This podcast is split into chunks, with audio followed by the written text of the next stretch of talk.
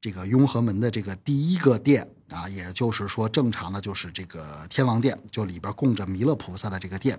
进去以后呢，它里边会有一个坐垫这个这个蒲团啊，一般都是人在那儿这个顶礼啊，这个这个这磕头嘛。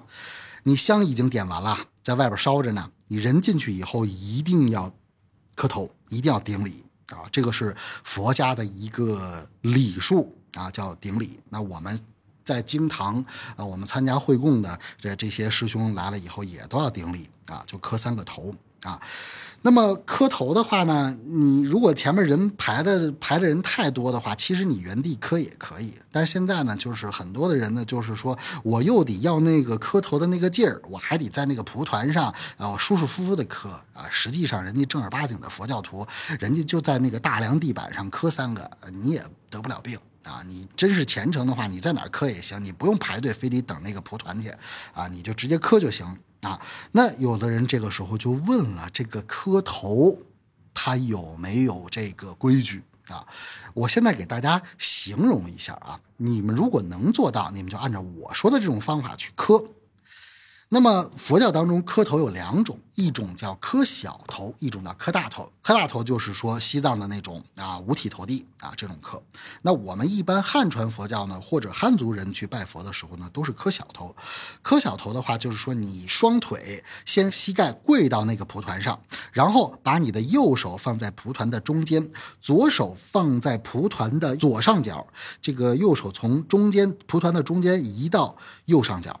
啊，这个时候你的两个手不就在左上角和右上角了吗？然后头拍磕下去，磕到那蒲团上，然后头部起来翻，先翻左手，再翻右手接愿啊，然后头和手一起往回收，站起来啊，这是一个完整的一个头啊，然后就这样啊，连着磕三个。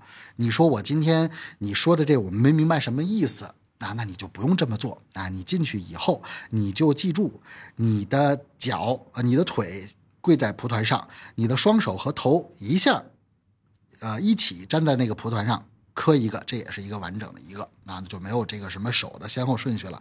你只要磕完三个，你就完成了呃三个顶礼啊！顶完礼以后呢，这个第二个环节就结束了。那你已经烧完香了，发完愿了，然后你也就就磕完头了。磕完头完了以后呢？你就看一看这个第一个。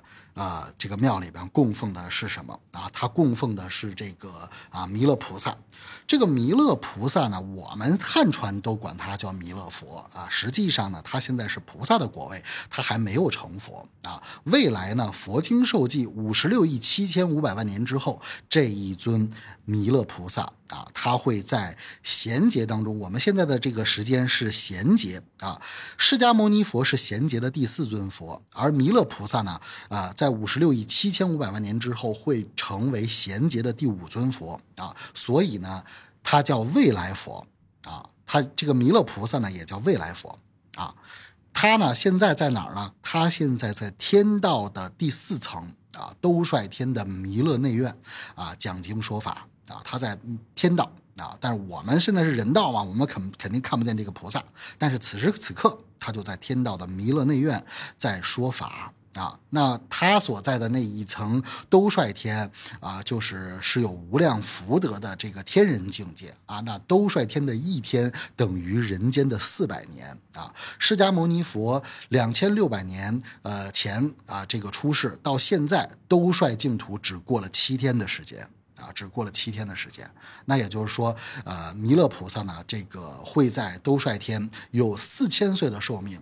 他兜率天过完了四千岁以后，人间是五十六亿七千五百万年，这尊佛才会降世成为贤劫的第五尊佛啊，也就是呃弥勒佛啊。这个弥勒佛被称为是未来佛，一在这个雍和宫的最后一尊、最后的那一进大殿当中供的那个最高的那尊佛。那那个就是啊，未来的这个弥勒佛啊，那个身高是非常大的。那个时候众生的福报就是呃非常的高高了。那这个一会儿我们给大家讲啊，这就是中间弥勒佛的这个来历啊，那么从汉传佛教的角度上来讲，为什么弥勒佛是一个大肚子的这样的一个形象呢？这个弥勒菩萨在原本在印度啊，这个呃这个经典当中形容的样子，其实跟观世音菩萨这些啊都是一样的。啊，但是随着佛教文化从印度一点一点进入到中土啊，它就跟中土啊这个地域的人啊发生了融合啊。所以呢，就是说，人们就把啊以前古代有一个叫布袋和尚的人啊，把他说成了是弥勒菩萨的这个化身，所以就以他的形象来定义现在寺庙当中弥勒菩萨的这个形象啊，所以就说就改成了这个样子。在原本的佛经当中啊，弥勒菩萨不是这个大肚子这个样子的啊，所以现在呢，就是有人说这个拜弥勒菩萨呢能够招财，因为他手里拿着元宝啊。当然这个呢跟地域的。文化有很大的关系啊，原本的佛教当中记载的不是这个样子的啊。那么这个中间呢是弥勒菩萨，那两边呢就是这个四大天王啊。四大天王呢，其实呃对于我们人道来讲啊，对于我们人族来讲啊，它是跟我们非常近的啊。首先的话呢，四大天王第一个天王就是最重要的，就是南方的增长天王。南方的增长天王呢。他手里拿的是宝剑，他镇守的是南瞻部洲。那么佛经记载，我们现在这个世界的人呢，就是生活在南瞻部洲。那么一共有四大部洲，有人，但是人的福报是完全不一样的啊。我们这个时代的这个南瞻部洲的人呢，人寿是在一百岁左右。啊，那现在呢？每一百年减一岁啊，那也就是说，现在人的平均寿命是七十四岁。它是从释迦牟尼佛出世的那一年开始算，每一年减一岁。现在两千六百年过去了啊，就这个每一百年减一岁，两千六百年过去了，从一百岁减了二十六岁，也就是说，现在的人寿是七十四岁。啊，所以这个就是南瞻部洲的人族啊，我们就是南瞻部洲的人族啊，平均寿命就是七十四岁啊。那么南方的这个增长天王呢，他守护的就是整个南瞻部洲啊，他手里拿了一把锋利的宝剑，谐音呢就是一个锋字啊，因为他宝剑很锋利，所以谐音就是一个锋字。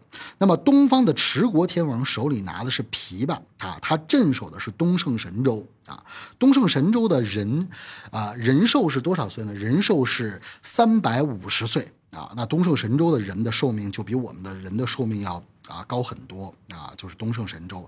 那《西游记》里记载，这个花果山水帘洞，傲来国就是孙悟空出生的地方，就在东胜神州。啊，所以呢，这个东胜神州的这个呃，这个这个他的天王呢，就叫东方持国天王。他手里拿着是一个这个琵琶啊，这个琵琶呢，它是属于弦乐啊。这个弦乐器呢，靠调音才能发出美妙的这个声音，所以呢，它的谐音呢就是一个调字啊。然后我们接着往下说，北方叫北俱泸州世界，北俱泸州世界的人族人寿是一千岁。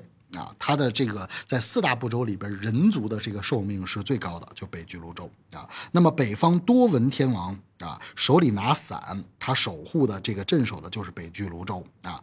他这个手里拿伞呢，表示的这个意思呢，就是雨啊。那么西方广目天王呢，手里拿龙，镇守的是西牛贺州啊。这个龙呢，代表的是顺，因此四大天王表示的寓意就是风调雨顺啊，就这么出来的。